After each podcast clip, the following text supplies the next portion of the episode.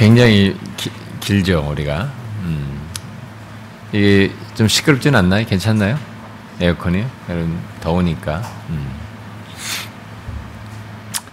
어, 우리가 생명의 위협 때문에 이렇게 이동하는 건 아니고 어, 환경에 좀 약간의 공간적인 문제가 있어서 이렇게 막 이동을 하고 있는데 어, 여기가 마지막이죠. 음, 어, 제가 지난번에 또 한번 얘기했습니다만 이 팔레스틴의 팔레스틴 땅에 그, 그 지금은 팔레스틴이죠. 이스라엘하고 접경된 어, 팔레스틴 사람들 중에 예수 믿는 사람들이 어, 이렇게 새벽 1시, 어떤 때는 3시에 이렇게 산 같은데 도시 외곽의 바깥에 있는 산 같은데 이렇게 조용히 예, 누구도 말하지 않고 모여서 자기들끼리 거기서 기도도 함께 하고 간단하게 예배도 드리는 그 장면이 이렇게 누가 이제 외국 아마 우리나라 사람도 거기도 같이 함께 CTS인가 이 팀들도 아마 CBS인지 거기도 좀 합류해가지고 그들을 만나러 간 것이 잠깐 했는데 잠깐 불빛이 보이니까 이게 이제 자기들 동료가 아니라 누가 온 줄 알고 후다닥 도망가는 사람들이. 아, 그러니까 누가 옆에서 한 사람이 막, 아, 여기 우리 형제들이다고 괜찮다고 그러니까 이제 도망가던 사람이 오는데도 아, 그래도 이거 뭐가 불빛인데 보이지 말라고 이게 막 그런데 자기들은 알려지면 끝장이라고. 어, 예, 심지어 뭐 진짜 그뭐 가족에서도 잘리기도 하지만은 이제 코란의 법을 따라서 자기들이 이렇게 잡히게 되고 어, 또 죽을 수도 있다. 뭐 이렇게 굉장히 그 뭐 그런 생명의 위협을 느끼면서 어, 그들은 이렇게 밤에 산에 어, 한시도 그렇고 이 세시도 모이고 그러는 일들이 있다고 합니다.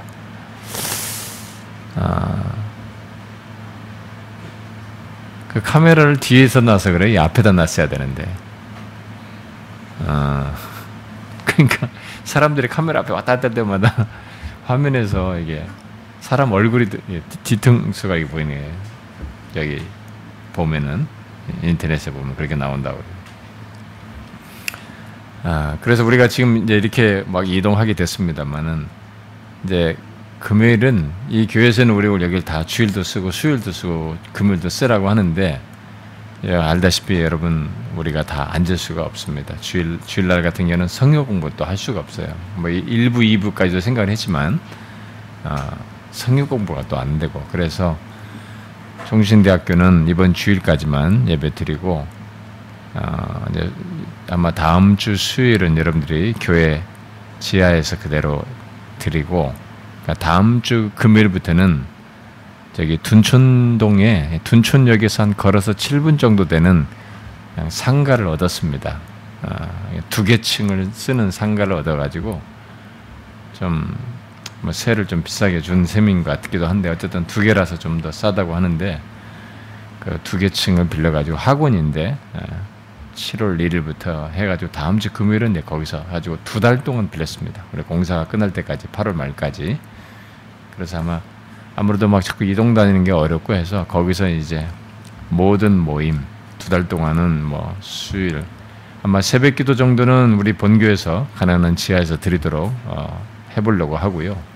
나머지 수요일이나 금요일이나 주일날 그리고 여러분들의 무슨 주중에 모임, 기도 모임이라든가 모든 것은 예, 그 학원에서 어, 모이도록 하려고 합니다. 음, 그래서 아마 둔촌역에서 이렇게 가로질러서 가면 아마 7분 정도 어, 걸어서 되는 겁니다. 근데 주차장이 많지가 않아서 그게 이제 성도들이 주일날 조금 불편하고 가정 가난한 대중교통을 이용해야 하는 어, 그런 문제가 있습니다. 주차장이 뭐 많아봐야 어, 열 대도 안 되는 한 일곱 여덟 대나 될 수밖에 없는. 그러니까 이제 우리 이제 형 이렇게 다리가 불편하신 분들 뭐 이런 분들이나 이제 주로 오시고 나머지는 좀 대중교통을 위해서 와야 되는 아, 그런 상황입니다. 그래서 한 두 달 동안만 아, 잘 참으시고 어, 그러면은 이제 그래도 우리가 좀 공간적으로 어, 훨씬 달라진 데서 어, 예배를 드릴 수 있지 않겠나 싶습니다. 어쨌든 우리가 뭐 생명의 위협을 느끼면서 움직이다는 건 아니니까요. 우리는 확실히 어, 더 좋은 조건에서 이렇게 모이고 있고 또 여러분들의 마음은 이게 여전히 하나님을 향하여 있어서 어디로 모이든 이렇게 모이고 있어서 좀 감사하고 그렇습니다. 자, 이제 오늘 우리가 살피려고 하는 이 이사에서 47장은 어 이제 여러분들이 앞으로 이사여서 이제 49장 정도부터는 47, 47, 48까지 넘어간 다음, 아, 다음에는 이제 49장에서부터 이제 여호와의 종 얘기가 나옵니다. 여호와의 종 가지고 아, 그래서 여호와의 종의 하나의 또 우리가 중요한 메시아로서 언급되는 여호와의 종이 주로 이제 많이 나오게 되는데 예, 그런 어, 이사에서에는 이사에서에서는 아마 그게 또 최고의 내용들이죠 어떤 면에서요 어, 그런 내용들을 이제 우리가 앞에서 앞으로 어, 보게 될 겁니다. 네, 그에 앞서서 여기 이제 음, 47장 48장을 아, 우리가 좀 봐야 되는데 우리가 아, 지난 주에 아, 그 살폈던 46장에서 하나님과 대조되는 우상을 말하는 중에 어, 대표적으로 이 세상을 대표하는 이 바벨론, 어? 어, 세상을 지배하고 대표하는 그런 가장 탁월한 신으로 추앙받던 이 바벨론의 신들이 46장에서 나왔어요. 벨과 안두보 이런 신들이 언급된 것을 우리가 살폈습니다.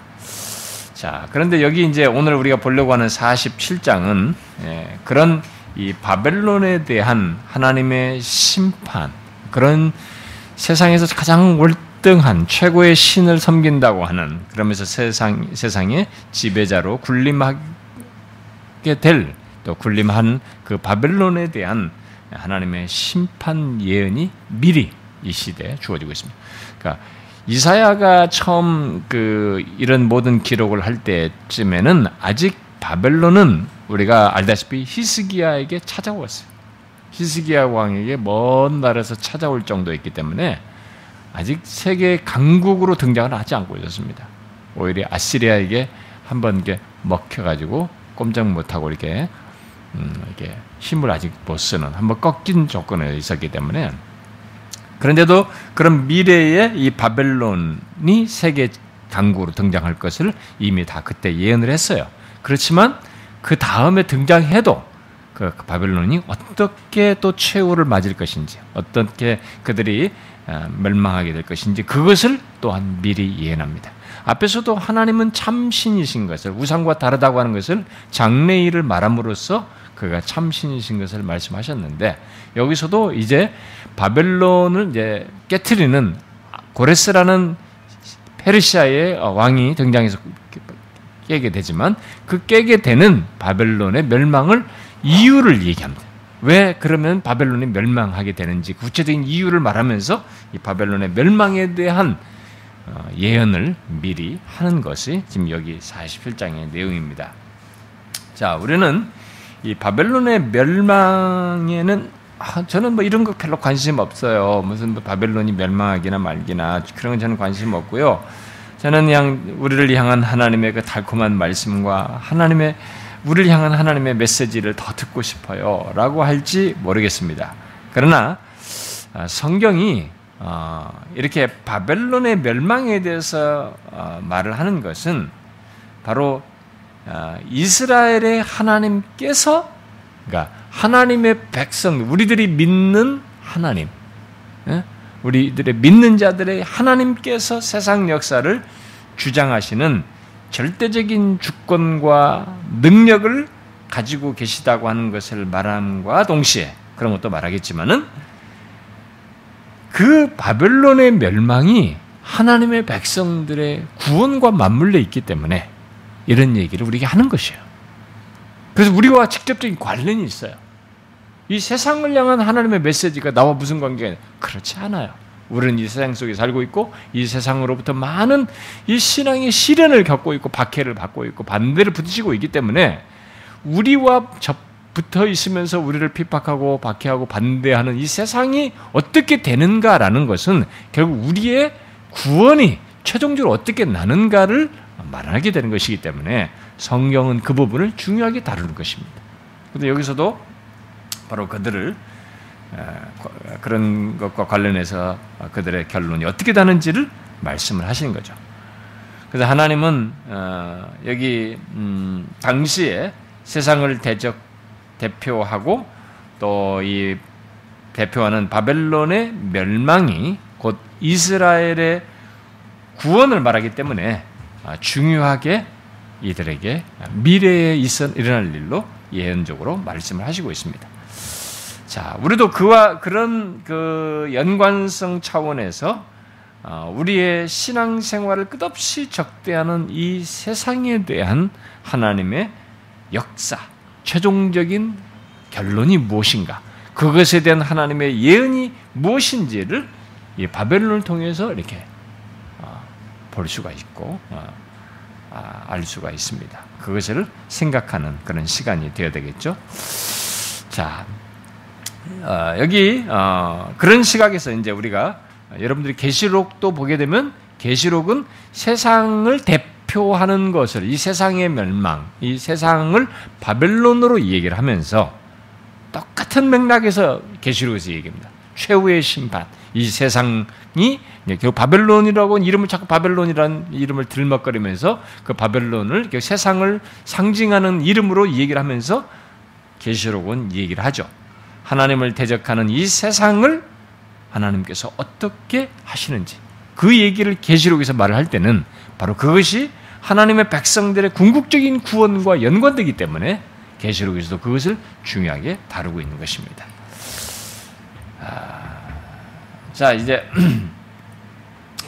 어, 이제 그런 것을 염두에 두고 여기 바벨론의 멸망을 말씀하실 때 하나님의 마음에 결국은 자기 백성 이스라엘의 구원을 이루시려는 그분의 열심과 관심과 아, 사랑이 배경에 이 바벨론의 심판을 얘기하는 중에 있다라고 하는 것을 염두에 두고 봐야 됩니다. 그걸 아시고 봐야 돼. 어? 하나님께서 내가 누구로부터 막 고난 핍박을 받고 막이 어? 예수를 믿지 않는 데로부터 계속 힘든 고난을 당하는데 하나님이 그들에 대해서 아무 무관심한다. 그러면 나에 대해서 무관심한 거지. 어? 그들이 뭘 하게, 나, 그들이 나를 괴롭히나 말기나 신경을 안 쓴다. 그럼 나를 신경 안 쓰는 것이라고. 그게 아니죠. 그 우리와 관련돼 있기 때문에 우리에 대한 하나님, 그 이스라엘에 대한 이스라엘의 구원을 이루시고자 하는 하나님의 열심과 사랑이 이렇게 나타나는 거예요. 바벨론에 대한 하나님의 행동으로 아, 나타나는 것이죠. 네. 자, 그렇게 그런 맥락에서 어, 우리가 이것을 이제 보면 좋겠는데 이것은 뭐 단락을 뭐 점표가 이게 단락이 동글동글하게 뭐세 개로 나눠 있습니다만은 이게 약간의 내용들이 앞 뒤로 이렇게 같이 중복되는 것이 있기 때문에 그냥 통째로 단락을 나누지 않고 한꺼번에 아, 보도록 하겠습니다.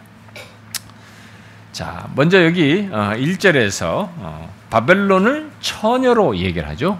처녀 딸 바벨론이요. 음. 아, 바벨론을 처녀로 어, 말을 하면서 음, 이 바벨론에게 내려와 티끌에 앉으라. 그리고 네, 갈대아라고 하죠. 바벨론의 갈대아 사람들이니까 보호자가 없어졌으니 땅에 앉으라. 라고 어, 명령을 하십니다. 음, 하나님의 이런 명령이 무엇일까? 음, 이것은 이제 그들의 멸, 그들의 멸망, 그들이 멸망하게 될 것이라고 하는 것을 어, 예언하고 있는 내용입니다. 아, 그런데 그들이 멸망한다는 것이 뭐 우리들에게는 놀랍지 않을 수 있으나 앞에서부터 말한 것처럼 이 배경적으로 보면은 미래의 일이에요. 아직도 제국으로 등장이 안 된 조건이에요. 그래서 세계를 제패하는 제국으로 등장하여서 그런데 그들이 멸망하게 된다는 것. 어떤 이유로 멸망하게 될 것까지 미리 다 얘기를 하는 아, 내용입니다. 그리고 우리는 이제 뭐 이런 내용을 읽을 때는 현장감이 떨어져 있죠. 그래서 우리는 그리고 아, 뭐 그들이 멸망하는 것이 뭐 우리에게는 별로 이렇게 아닌 것처럼 별로 놀랍지도 않는 것처럼 여겨질 수 있습니다만은 아, 이 예는 사실은 굉장한 예입니다. 하나님의 굉장한 이 계획과 간섭과 의지가 아, 뜻이 실행되어서 나타나는 것이라고 하는 것을 강조해줘요. 여기서 아, 그러니까 당시 이 제국을 이룬 그 그때 이 바벨론 예, 제국을 큰 세계를 제패하는 강국이 된 이 바벨론이 그때 가졌던 그 제국으로서의 강성함과 아, 또 그렇게 그 제국으로서 이게 세계를 제패하는 나라로서 이렇게 군림하여서 그것을 구가하는 아, 그런 그들의 그 역사를 놓고 보면 어, 이, 런 예언은 지금 딸 처녀 아, 처녀 딸 바벨론이여라고 하면서 내려앉아라. 너는 보자가 없었다. 이렇게 말하는 것은 지금 굉장한 예언이에요. 왜냐하면은 그렇게 강성한 제국을 이루고 제국으로서 세계를 제패하면서 이렇게 군림한 지 얼마 되지 않아서 이런 일이 일어날 것이라고 하는 것을 예언하는 내용이거든요. 이게 지금. 음? 아, 그것이 지금 처녀 딸 바벨론이라는 말에서 일단 시사하고 있는 내용입니다. 자, 바벨론을 처녀로 말했다는 것이 이게 이제 바로 이제 그것을 시사하는 중요한 표현인데요. 여기 처녀는 수처녀를 얘기하는 겁니다. 아, 이제 히브리 말을 생각하면 아, 다시 말해서 아, 여기서 이런 것처럼 아, 곱고 아리따다라고 하는 게 곱고 아리따움이 절정에 이르는 거죠. 여러분 우리가 어렸을 때 우리 아이들 키워보면 알잖아요. 우리 어린 아이들 보면, 근데 특별히 여자 아이들 보면 어린 아이들 태어났을 때 이 사진하고 지금의 이 전문 이제 처녀가 됐을 때 얼굴하고는 너무 다르지 않습니까? 야, 이 얼굴에서 어떻게 이 얼굴이 됐냐? 우리가라고 할 정도로 우리는 예, 막 그렇게 바뀌어 있죠. 아, 바뀌어 있는데, 아, 그러니까 인생 중에 하나님은 참 우리에게 복을 주셔서 그래도 가장 아름다운 때가 그 시기가 되는 거예요. 응? 아무리 어렸을 때 뭐 어쩌라 저쩌라 해도 뭐 얘가 이 한참 이 처녀의 수처녀로서 크게 예쁜 때가 그때가 시기가 있는 거죠. 어, 그때 아, 사내들도 눈이 이제 돌아가고 이게 콩깍지가 씌워지고 그래서 이게 짝을 이루기도 하는데 하여튼 한 여자의 인생 의 아이가 이렇게 가장 그 아름다울 때가 있단 말이에요. 응? 그래 지금 그 시기예요. 아주 곱고 아름다운 그런 모습을 갖는 이 바벨론을 얘기하는 것입니다. 어? 아, 그런데 이, 어, 이 처녀가 수처녀로 얘기하는 이때 아름다 아름다움이 한참 드러날 때로 바벨론을 지금 얘기하는 것이죠. 예, 그, 예, 그래서 모두가 가장 아름답다, 가장 예쁘다. 너무 이렇게 막 그 예쁘니까 사람들의 시선이 집중되고 막 어, 뭐예요 이렇게 추, 마음이 막 끌리는 거지 이렇게 막 추앙하는 거지 어, 서로 막 마음을 이렇게 그쪽을 향하는 예, 부러워하는 거죠. 예, 그런 외모에게 막 그 사람들이 반할 그때에 그런 상태가 되는 바벨론 때에 멸망을 얘기하는 거예요. 지금 이게 바벨론 제국이 수천 년처럼 가장 예쁘다. 막 꽃을 한참 피운다라고 하는데 멸망 얘기를 하는 거예요, 지금. 그러니까 하나님이 지금 그것을 실행자로서 얘기하고 있는 내용이에요. 이 내용이. 그래서 중요한 겁니다. 미래를 예언하는데 이런 예언을 지금 미리 하고 있다는 것은 이게 정말 하나님이 위한 일이라고 하는 것을 강조해주는 아주 중요한 내용인 것이죠.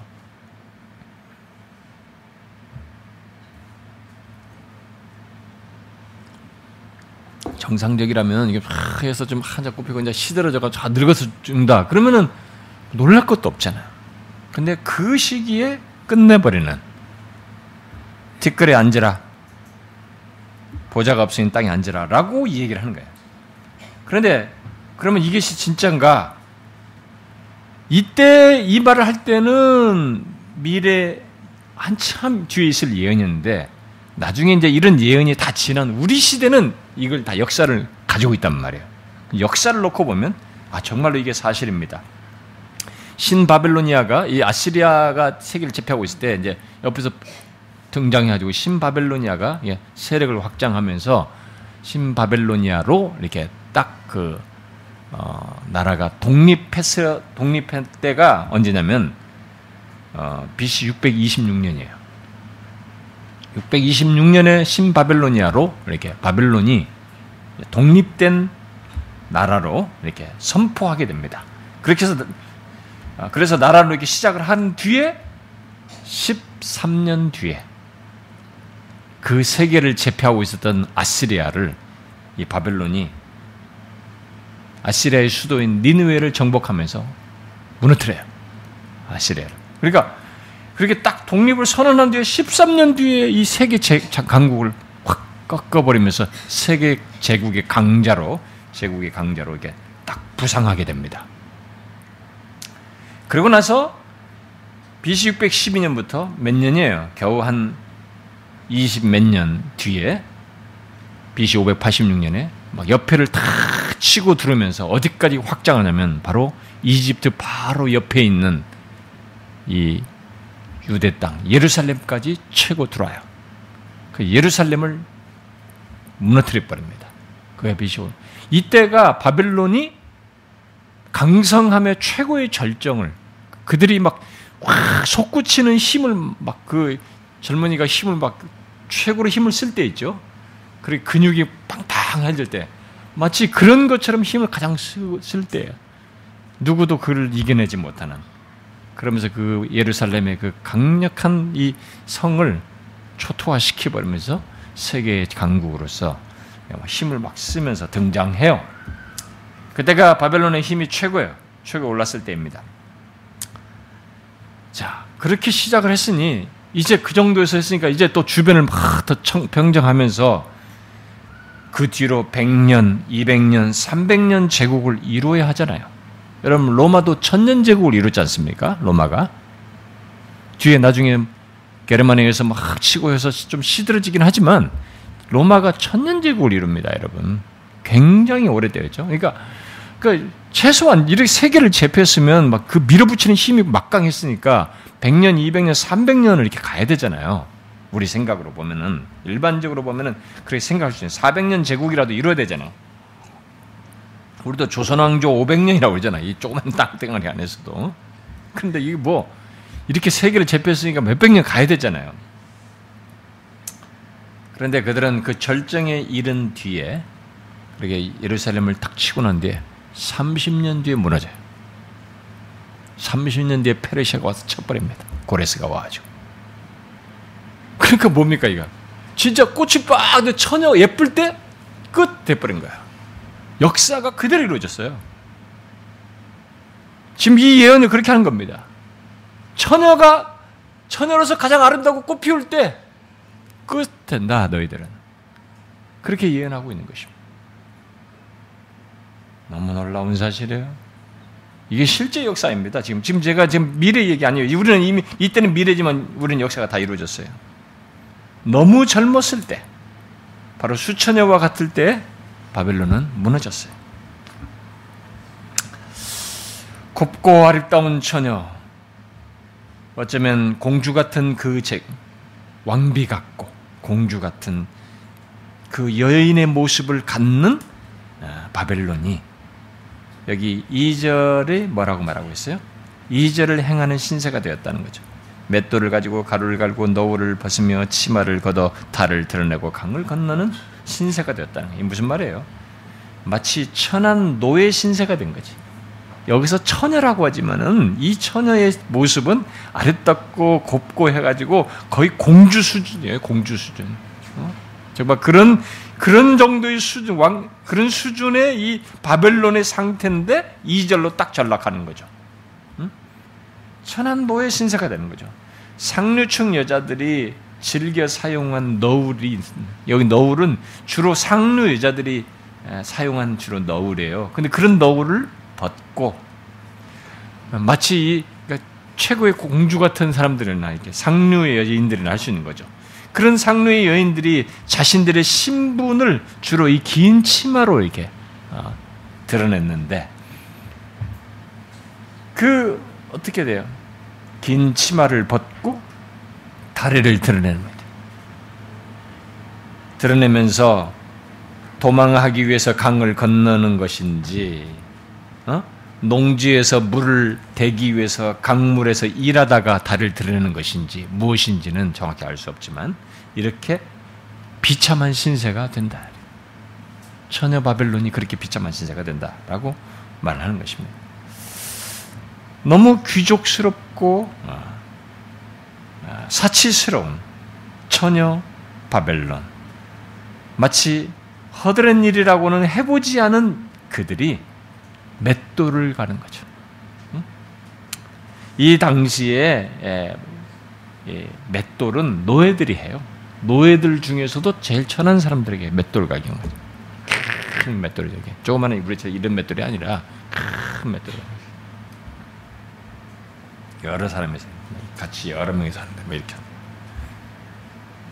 이 이들이 그런 신세가 됐다는 거죠. 가장 천한 자리로 떨어지게 됐다. 아, 정말 공주 같은 처녀가 천한 노예처럼 아, 떨어지게 됐다. 이 처녀 바벨론은 마치 처녀가 속살을 드러내고 부끄러운 것이 보일 정도로 하찮게 되었다고 이어서 말을 합니다. 어떤 사람은 이 내용이 음란한 농락의 대상이 되어서 짓밟히게 되는 것을 말하는 것으로 설명하기도 합니다. 어쨌든 최악의 최고에서 최하로 떨어지는 장면입니다. 세상을 호령하는 이 바벨론이 어떻게 이렇게 되었는가? 거기 3절 하반절에 말을 합니다. 어떻게 이렇게 됐어요? 아무도 할 수 없는 일이에요. 어? 아무도 할 수 없는. 어떻게 됐어요? 내가 보복하되 사람을 아끼지 아니하리라. 하나님이 하셨어요. 하나님이 아니면 할 수가 없는 일이에요, 역사 속에서. 바로 하나님께서 그들에게 보복하셔서 그런 것입니다. 그런데 이 하나님이 누구십니까? 4절에 얘기하잖아요. 우리의 구원자요, 만군의 여호와 이스라엘의 거룩하신 이이시다고 말합니다. 누가 그렇게 했다고 얘기해요? 바로 우리의 구원자, 만군의 여호와, 우리의 거룩하신 이라고 말합니다. 자, 그러나 여기서 음, 이 41장의 내용의 꽃은 사실상 이 사절이에요. 음? 이 전체 내용에서. 아, 이참 그 바벨론의 얘기를 하는데 중간에 그렇게 하신 분이 우리의 구원자다. 그의 이름은 만군의 여호와 이스라엘의 거룩하신 다른 이가 아니다. 이스라엘의 거룩하신 이가 그렇게 하셨다 라고 지금 얘기를 하는 거죠. 음? 자, 이스라엘의 하나님 바로 우리가 믿는 여호와 하나님이 그리 하셨다. 당시 바벨론이 절대 강자이어서 아무도 예측을 못했듯이 이 조건은 아, 이 이스라엘의 하나님 이렇게 하신다라고 하는 이 말은 당시에도 아무도 못 받아들일 내용이에요. 팔레스틴 땅에 막 이렇게 조그마한 나라에 우리가 막 저들에게 주변국에 와서 우리를 다 치고 했을 때 힘도 못 썼던 우리의 하나님이 그렇게 하신다. 이스라엘 사람들 입장에서 유다 사람들 입장에서는 아우 진짜 뭐야 진짜인가 이게 안 받아들일 내용이에요. 근데 이것은요 지금도 똑같습니다. 지금도 우리가 믿는 하나님이 이 세상을 심판하시고 이 세상을 결국 치신다. 보복하신다. 하나님께서 그들을 어? 사람을 아끼지 아니하시는 이 세상의 심판과 결론을 내신다. 지금도 우리들은 안 믿는 거예요. 못 믿는 사람들 안 믿는 거죠. 어? 우리가 믿는 하나님이 그렇게 하실 것이라는 것에 대해서 사람들이 거의 생각을 안 하는 사실이에요. 근데 여기서 이, 이것을 굉장히 중요한 사실로 강조하고 있습니다. 이스라엘의 하나님이 그리하실 것이라고 말씀하심으로써 실제로 또한 역사 속에 그렇게 되었듯이 우리가 믿는 하나님이 우리의 구원자가 우리의 구원자는 어, 다른 식으로 번역하면 우리의 속량자예요. 우리를 속량하신 분이죠.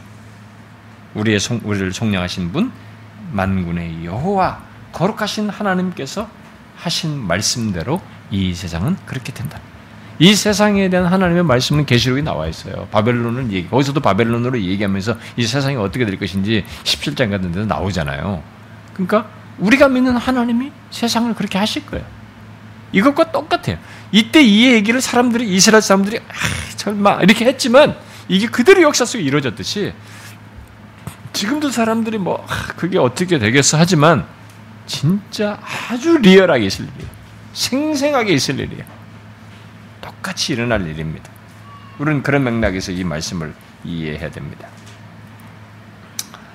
그래서 여기서 일단 우리가 강조, 음, 여기서 지금 중요하게 강조되는 사실은 그런 만군의 여호와가 이사야가 예언할 당시에 그렇게 패역하던 이스라엘이거든요.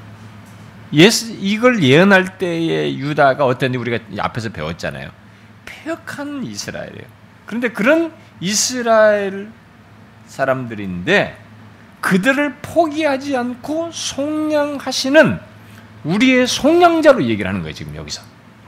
그러니까 이 예언을 할 당시에 우리가 1장부터 39장까지 봤을 때의 이스라엘의 조건은 정말 폐역하단 말이에요. 근데 그런 폐역한 자를 하나님께서 포기하지 않고 속량하셔서 구원하시는 분으로 얘기하는 거예요. 우리의 속량자가 우리를 속량하여서 구원하시는 그분이 이렇게 하신다. 이게 지금 여기서 이 바벨론의 멸망에 대한 미래를 얘기하면서 중요하게 말하는 게 바로 이거예요. 이게 최고의 여기서 중요한 구절이에요. 그것을 입증하기 위해서 하나님께서 아, 바벨론을 수천여 같은 때에 무너뜨리셔. 이스라엘의 구원자이시다. 응? 이스라엘의 구원자.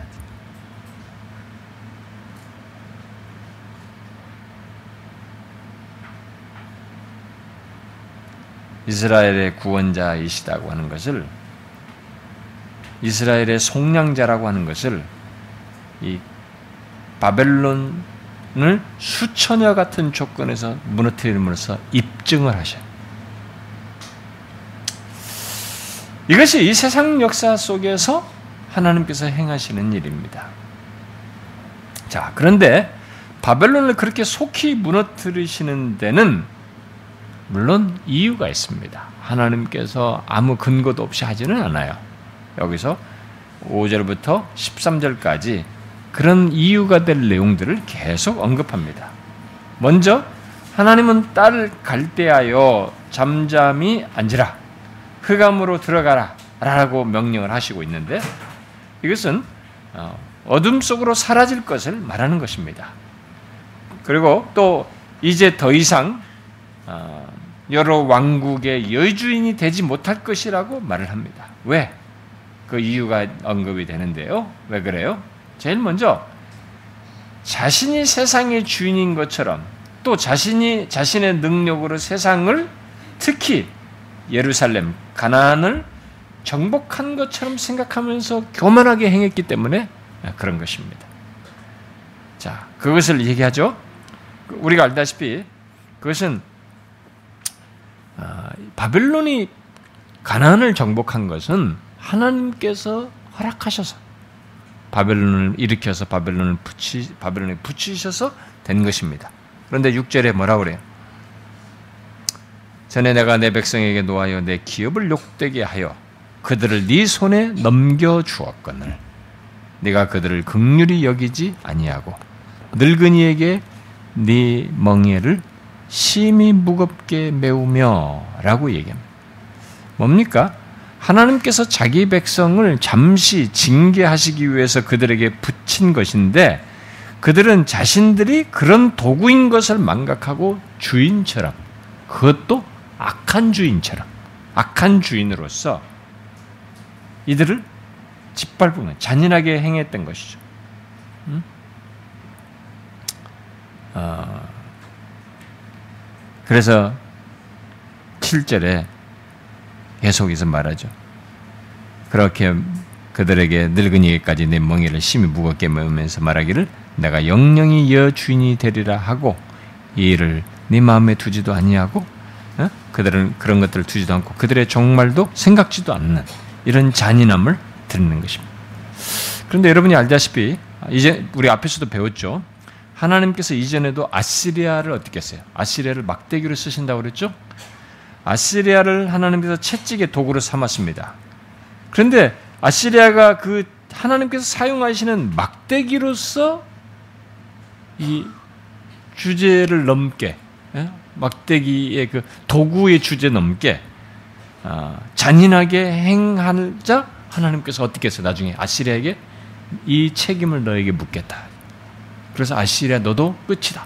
이렇게 얘기했단 말이에요. 하나님께서 책임을 물으셨는데 지금 바벨론에도 똑같이 그 책임을 묻고 있는 것입니다. 자, 우리는 이것이 하나님께서 역사 속에서 또 우리들의 삶의 주변에서 사용하시는 하나의 원리예요. 어, 자기가 공의를 행하시면서 나타내시는 원리입니다. 하나님께서 악인이든 어, 우리 주변에 누구이든 간에 하나님의 백성을 징계하기 위해서 그들을 도구로 사용할 수 있어요. 그러니까 내 직장의 악한 상사를 나를 징계하게 도구로 사용할 수도 있어요. 하나님은. 그리고 내 주변에 이런 사람들 악, 인들이 얼마나 들끓습니까? 그들을 통해서 나를 징계할 수도 있습니다.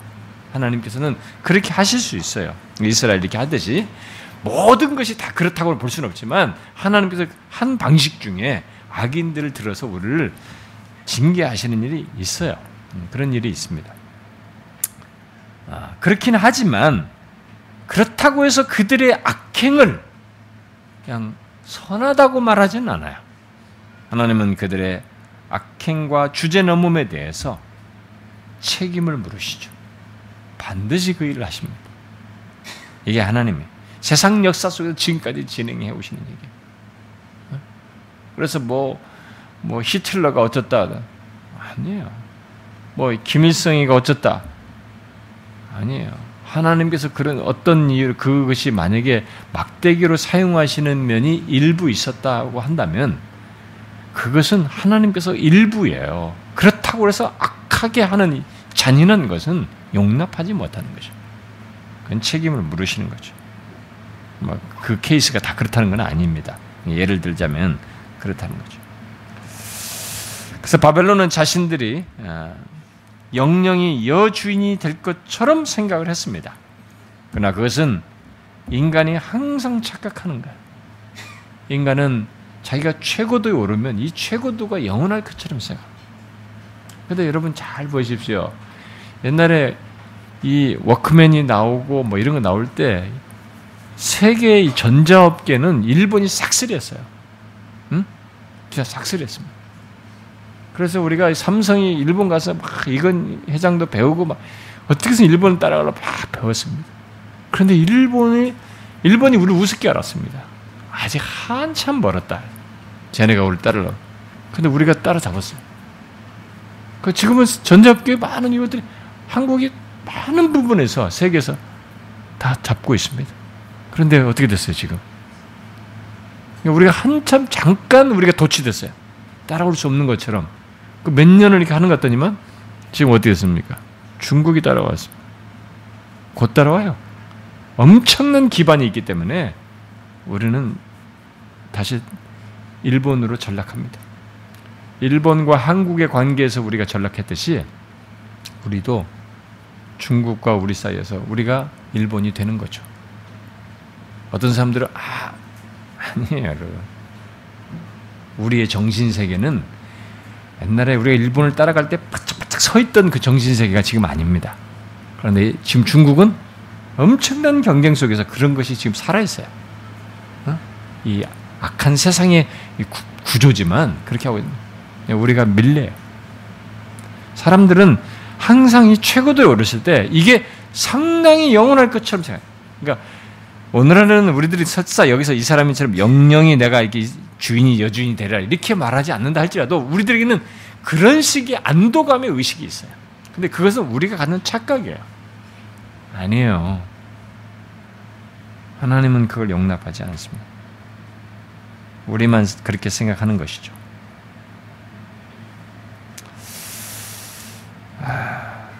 하나님은 생각하지 않고 자기 생각만 하는 것이죠. 바로 그들의 교만에 대해서 하나님께서 8절에 뭐라고 말합니까?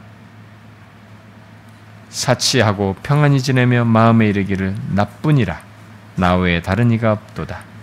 나는 과부로 지내지도 아니하며 자녀를 잃어버리는 일도 모르리라 하는 자여 너는 이제 들을지어다. 하나님이 도구로 사용해서 갖게 된 조건인데 그것으로 사치하고 평안히 지내면서 이렇게 팔절을 말을 하는 것이죠. 자, 여기서 나는 과부로 지내지도 아니하며 자녀를 잃어버린 일도 모르리라 라고 말한 것은 여러분 뭡니까 이것은? 과부가 되고 자녀를 잃는다는 것은 전쟁으로 인해서 고통받는다는 거예요. 이, 이때 당시에는 과부가 되고 자식을 잃는 것은 주로 이 전쟁으로 인한 재난으로 인해서 예? 전쟁으로 인한 짓밟음 때문에 생겨나는 현상이에요.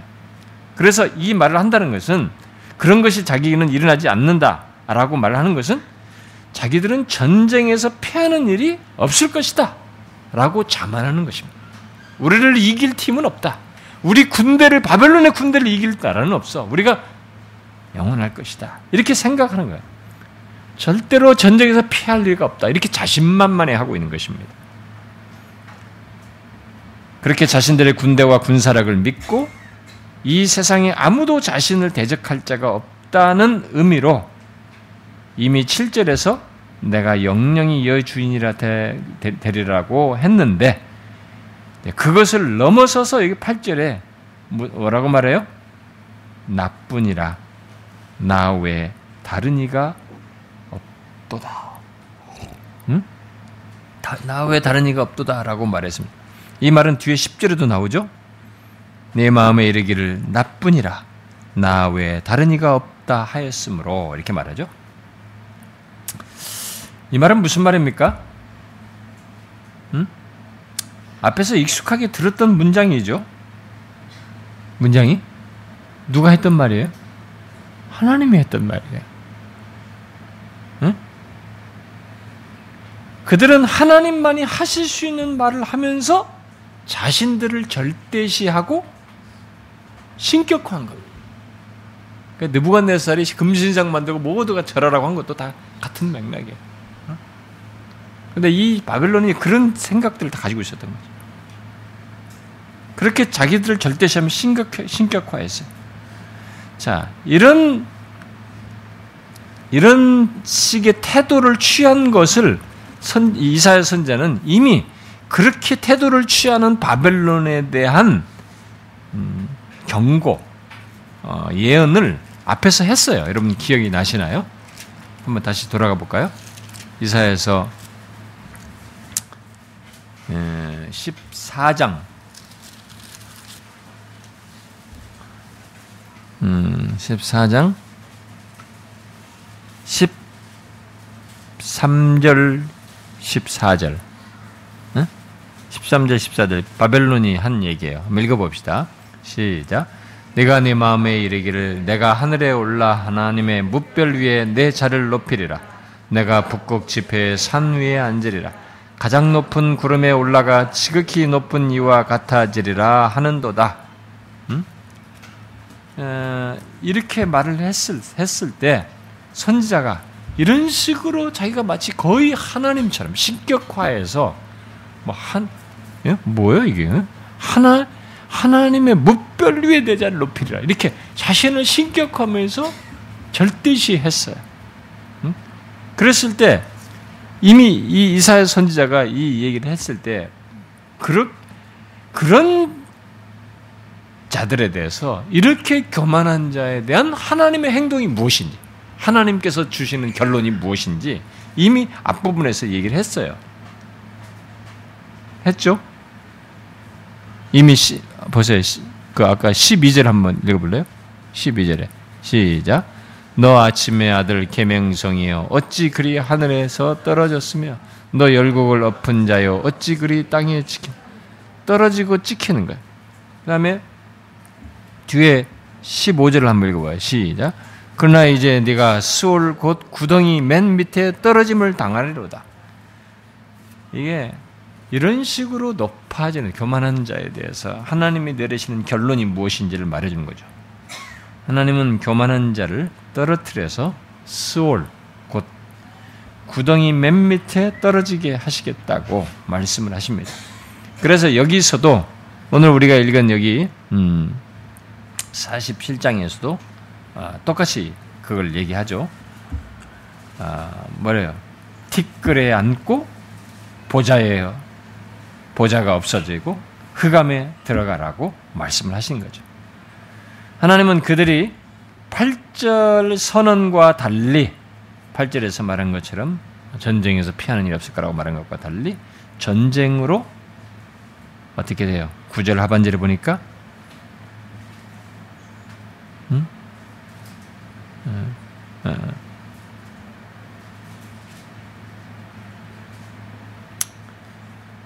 한날에 갑자기 자녀를 잃으며 과부가 되는 이 두 가지 일이 네게 임할 것이라. 8절 상반절에 아, 이걸 얘기하죠. 아, 그리고 11절에 또 뭐라고 말합니까? 재앙이 네게 임하리라. 그러나 네가 그 근원을 알지 못할 것이며 손해가 네게 이르리라. 그러나 이를 물리칠 능력이 없을 것이며 파멸이 호련히 네게 임하리라. 그러나 네가 알지 못할 것이니라.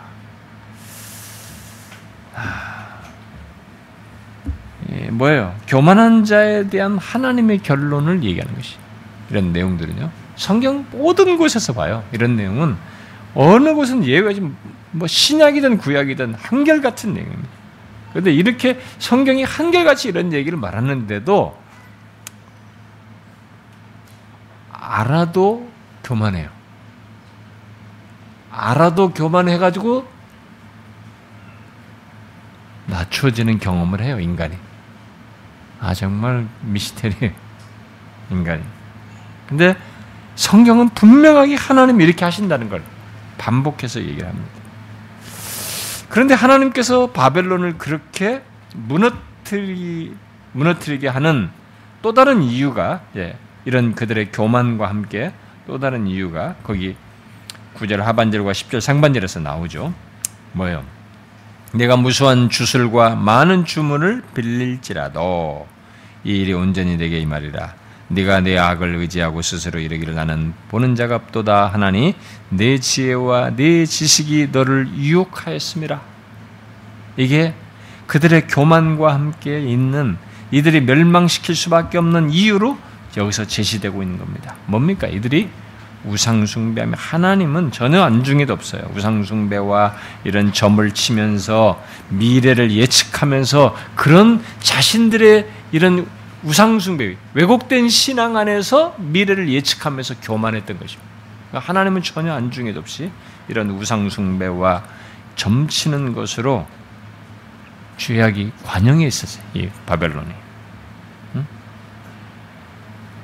네, 그게 네가 무수한 주술과 많은 주문이라고 여기서 얘기를 했는데요. 그리고 그것은 12절 상반절에도 나오죠. 너는 젊어서부터 힘쓰던 주문과 많은 주술을 가지고 있었다고 하면서 그것으로 맞서보라 라고 얘기를 합니다. 여기 주문은 우리가 뭐 흔히 뭐 마법 같은 그런 것입니다. 마법 우리 하는 거 아니면 어? 그런 것인데 이들에게는 이게 시대부터 앞섰던 거예요.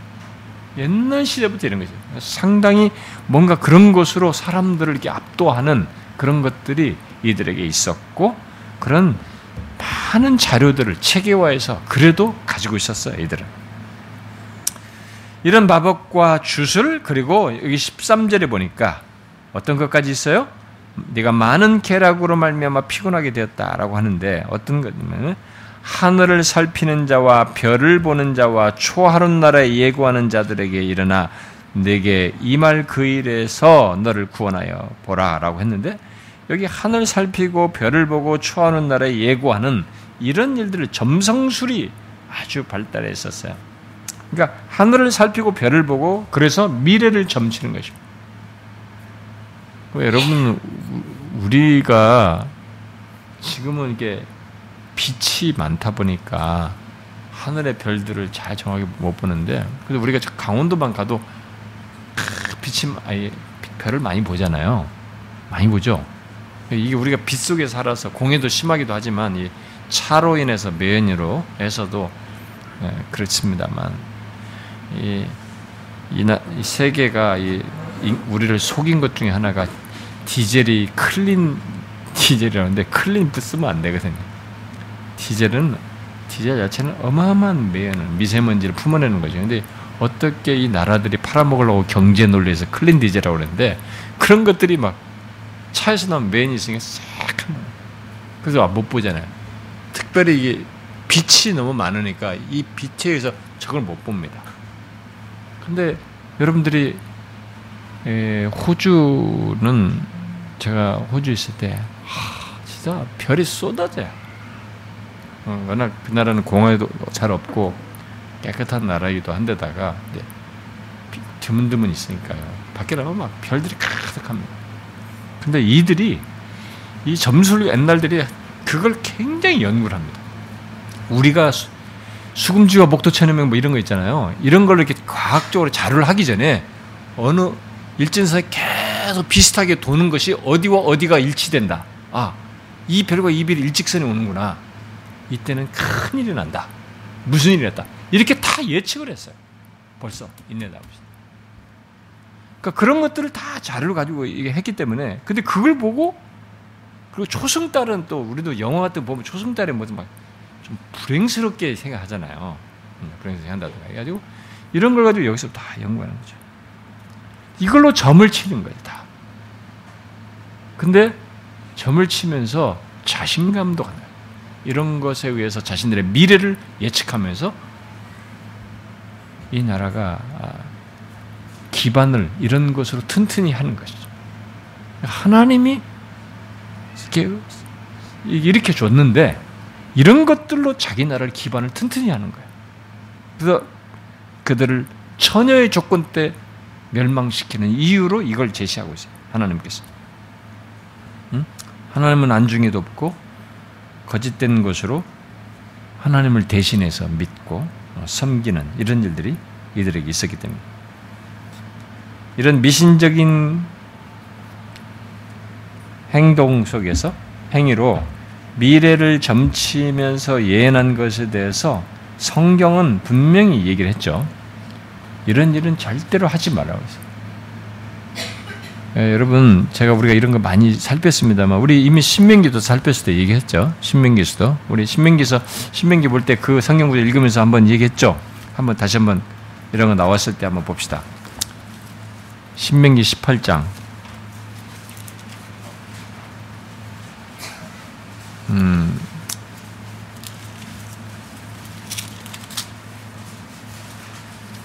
신명기 18장.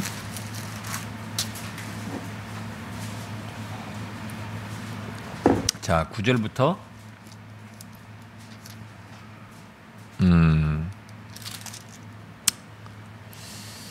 자, 11절까지 먼저 읽어보고, 그 다음에, 음, 그냥 14절까지 다 읽어봅시다. 9절부터 어, 14절까지 시작.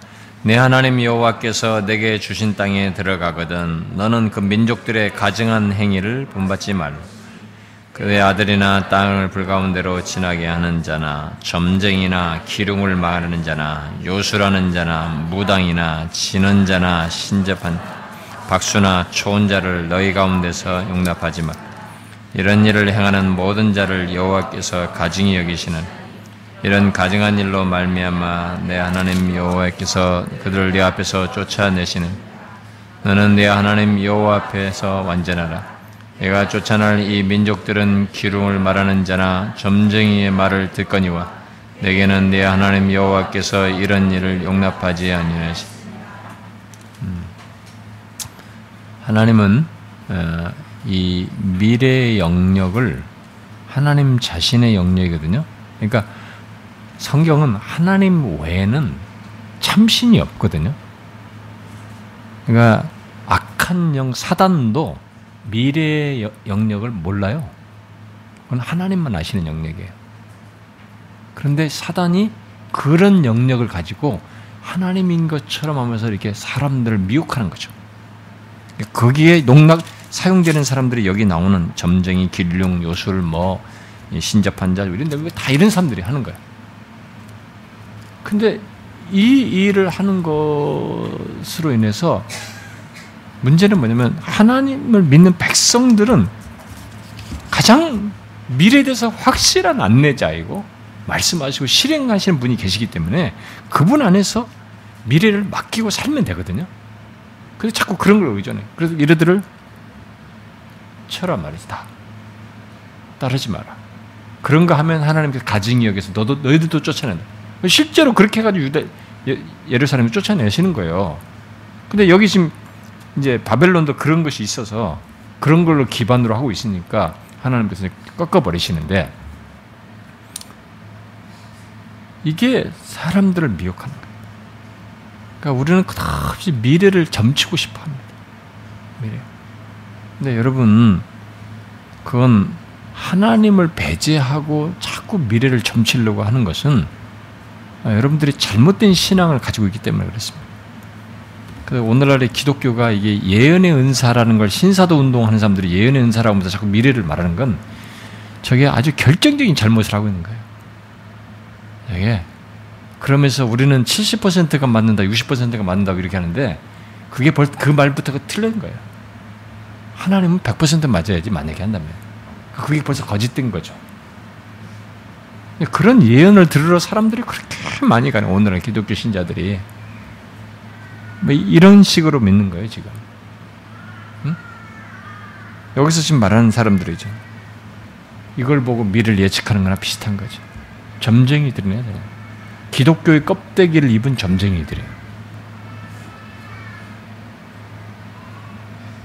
여러분 하나님은 가장 확실하게 미래를 우리에게 보여주시는 분이에요. 그럼 미래를 말씀하셨어요. 그것으로 자기가 참신인 것을 얘기하셨어요. 이 영역은 누구도 넘보지 못하는 거예요. 그래서 우리가 미래에 대해서 근심하거나 알고 싶으면 하나님 믿고 하나님 옆에 붙어 있으면 돼요. 그가 미래야 그냥 우리에게 있어서는 모든 게 거기서 다 나와요.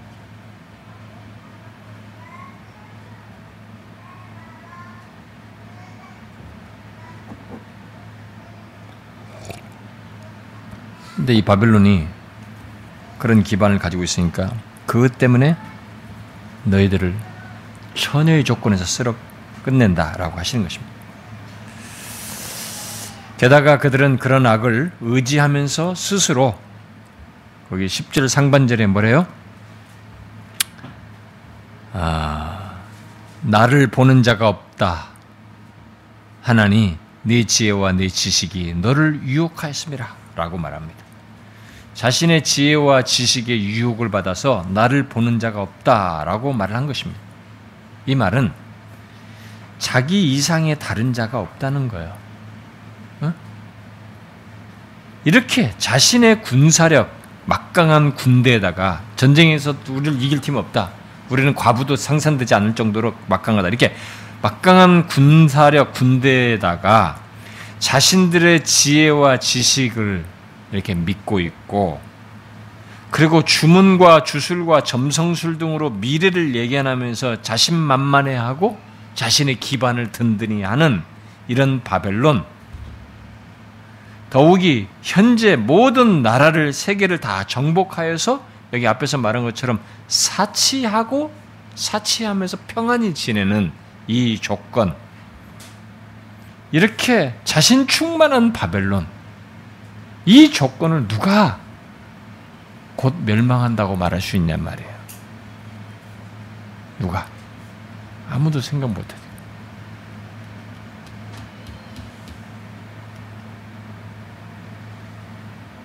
아무도 생각 못해. 그런데 지금 예언하는 거예요.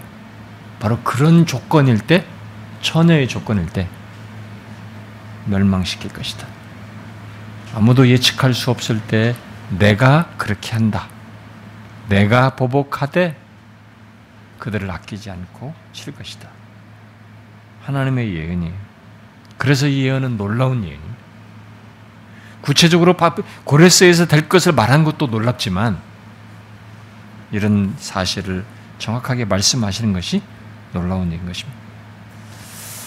그러나 하나님께서 여기 미리 예언하며 하나님께서 친히 그렇게 하시겠다고 말을 하고 있는데 도대체 어디서 자기들을 파멸케 하는지를 이들은 알지 못하고 호련히 당합니다. 그게 앞에서 읽은 거죠?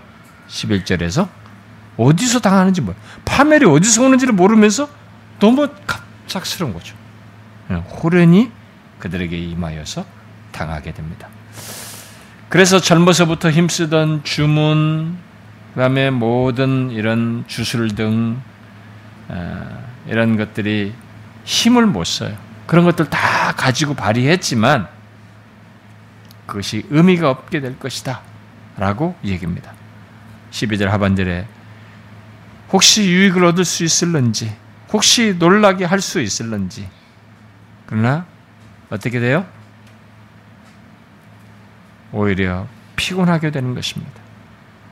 그리고 13절 하반절에 내게 임할 그 일에서 너를 구원하게 하여 보라. 그런 것들이 구원하느냐. 여러분, 이런 주술과 점성 이런 것들이 구원합니까? 착각하는 거죠. 구원한다라고 착각하는 것이지, 착각, 구원을 할 수가 없어요. 할 수가 없는 거예요. 역사성이 떨어지기도 하잖아요. 이런 건 역사성이 떨어지죠. 역사성이 없잖아요. 그런데 이 사람들이 너무 심약해가지고 그냥 뭔가 지금 급하니까 뭘 하나 받으려고. 근데 어떤 사람들은 기독교도 그렇다고 그러는데 기독교는 그게 아니죠. 뭘 모르는 사람들이 다른 종교들이 종교심으로 그렇게 하는 것을 같은 것으로 취급하는 그러니까 아니죠. 오히려 지금 제대로 하나님을 만나지 못한 사람들이 연약해가지고 너무 다급하니까 뭐라도 붙들려고 어? 이런 걸 해보지만 피곤하기만 할 뿐이에요. 그런 것이 자신들을 구원해 주지는 못합니다. 사단이 마치 어떤 것이 되는 것 같은 것을 경험을 하고 나니까 사람들이 거기에 빠져들어가는 거예요. 응? 아, 뭔가 맞는 것 같으니까, 아, 맞네? 믿는 거예요. 음, 계속 있을 거라고 생각하는 거예요. 한 번에 그런 것 같은 것이 있었을 뿐이었는데 계속 따라가는 거죠. 그게 마치 잭팟이 떨어졌을 때와 인간 망하는 것과 비슷해요. 여러분 그 미국에서는 어떤 사람이 조사했다죠? 그 이렇게 한번 뭔가 그 로또 같은 걸로 막 돈 크게 한번 받은 사람들의 많은 사람 비율이 다 끝이 망친데 그걸로 잘 끝까지 잘 사는 사람들이 없다는 거야. 아 희한하죠? 그 인간의 마음이 정말로 그래요. 그 얼마 전에 제가 우리 친구 어, 목사도 출판사 하잖아요. 요즘 무슨 책 잘 팔, 잘 좀 팔리냐, 요즘 책이 안 팔린다. 뭐, 다 대박이 나야 되나? 무슨 책이 뭐 이렇게 됐단 말이에요. 그러니까 뭐라고 줄 아세요? 대박 나면 망해요. 그러더라. 그 기독교 출판사들 중에 밀리언 몇십만 권 팔린 출판사들이 망한다는 거예요. 그거 하고 나서 계속 그것을 기대하고 그것과 연관된 책들을 막, 막 내기도 하고 계속 그걸 기대하는 거예요. 하나 뭐 터지기를. 야, 참 인간은 참 이상하죠. 그러니까 이런 것도 이런 것이 하나 맞는 것 같으면 어, 점쟁이 뭔가 미래를 예언하는 것 같은 맞는 것 같으면 가는. 그 신사도 운동하면서 그 예언 운동에도 그런 거딱 빠져서 맞는 것 같으면 예언이 맞는 것 같으면 아 여기가 진짜 종교다. 여기가 진짜 기독교다. 빠져 들어가는 거야. 미래, 미래의 주권자이신 하나님인데, 하나님은 뒤로 하고, 그들이 쏟아놓은 가능성의 말들을 예언이라고 말하면서 그런 식으로 예언에 집착하면서 예수를 믿는 것은 바른 신앙이 아닙니다. 거기에 빠져들어가면 안 됩니다. 근데 우리가 그런 걸 워낙 하나님을 믿는 신앙심이 있다 보니까 이 신앙심이 잠깐 왜곡돼가지고 그리로 미끄러지는 사단에게 유혹돼가지고 그걸 빠져들어간 사람이 있어요, 진짜. 아, 그런 사람 구출해내기 참 어렵습니다. 참 구출해내기 어려요.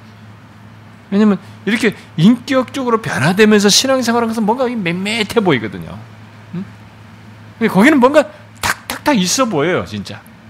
현실감이 탁탁탁 떨어지는 거하고 뭐가 있어 보인다. 그게 더 자극적이야. 구출해내기가 어려워요. 구출해내기가 어려워. 그러니까 그런데 미혹되면 안 됩니다, 여러분. 여기서 말씀하신 게 잘 아셔야 됩니다. 자꾸 미래를 넘보는 것은 아니에요. 미래를 알고 싶으면 미래의 주권자이신 하나님 자신에게 집중하면 됩니다. 미래의 주권자이신 하나님을 신뢰하면 되는 거예요. 그분 믿고 가면 되는 거예요, 여러분. 이번 수련의 말씀이에요.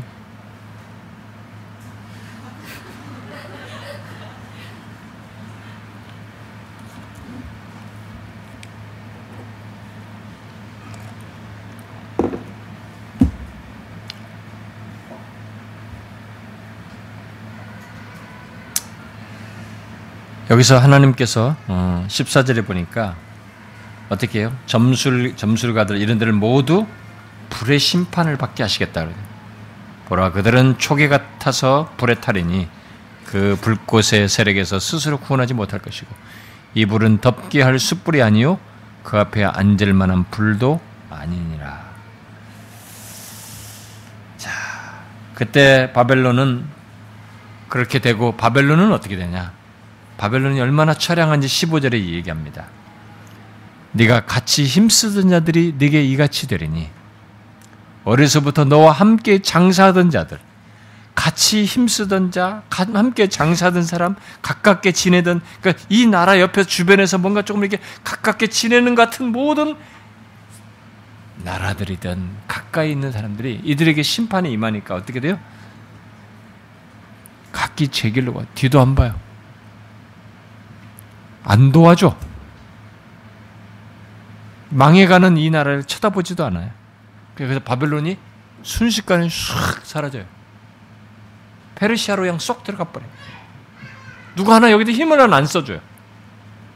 주변에 자기 동무 같은 친구 같은 이 대상들이 주변에 있는 사람들이 각기 제 길로 흩어지고 너를 구원할 자가 없으리라. 바벨론이 얼마나 끝자락이 비참합니까? 하나님은 그 무엇보다도 이런 내용을 통해서 미래를 얘기하지만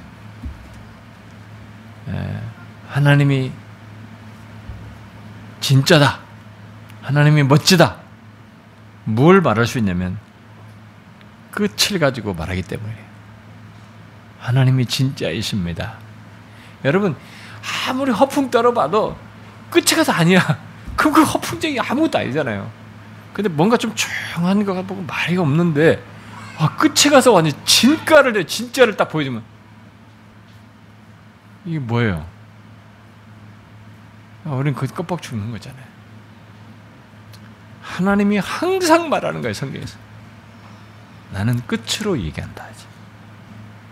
끝을 말하기도 하고 미리 말하기도 한데 그걸 실제로 주도함으로써 나 외에 다른 이가 없음을 나만이 참 하나님이신 것을 증언하시 말씀하셔.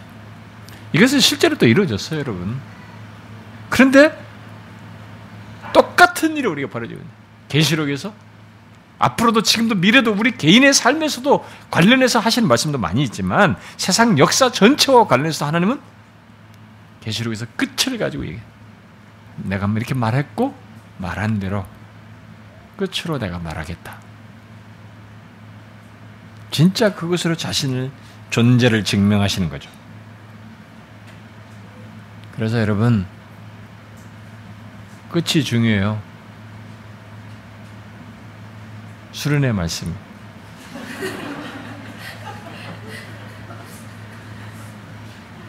이상하게 많이 여기 많이 맞아 비슷하게 나오네. 예. 하여튼 갈 때까지는 절제해야 되는데. 예. 예. 끝이 중요해요. 그래서 이번 수련회 그 주제 그 제가 벌써 줬는데 어, 베드로전서 1장 예? 썩지 않고 더럽지 않고 쇠하지 않는 유업과 현실. 제가 썩 더 쇠반 했더니만은 아, 안 좋다는 거예요. 어감이 안 좋다는 거예요. 썩더새 유업과 현실하니까 아 이건 아니라는 거예요.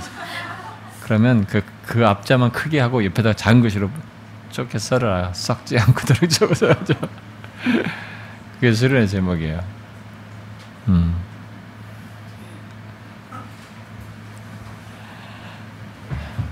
뭐 항상 수련회는 우리가 가서 아, 집중적으로 말씀 듣고 그냥 편안하게 쉬었다 오니까 너무 좋은 시간인데 안 가면 후회죠.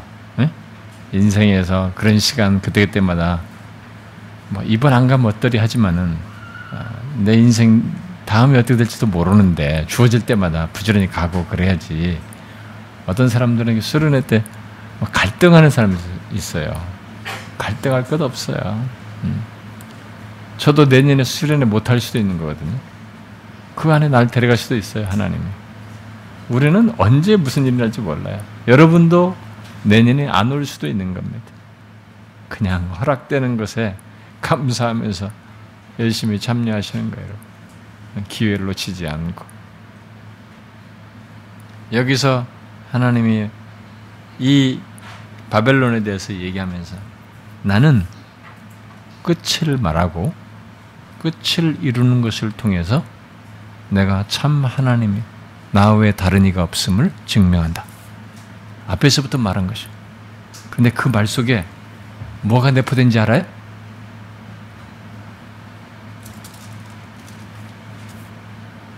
사절이 내포되어 있어요. 사절. 하나님이 끝을 가지고 자기 자신이 참 하나님이신 걸 증명하는데 거기에 우리가 포함되어 있어요. 우리의 구원자라. 우리도 존재 증명이 같이 되는 거야. 응? 그래서 우리의 예수 믿는 우리의 끝은 하나님만 영광 받는 것이 아니라 그를 믿는 우리도 함께 기쁨의 날이에요. 음. 감사와 찬송과 기쁨과 영광 돌리는 가장 행복한 날이에요. 이걸 믿으십니까? 예. 기도합시다.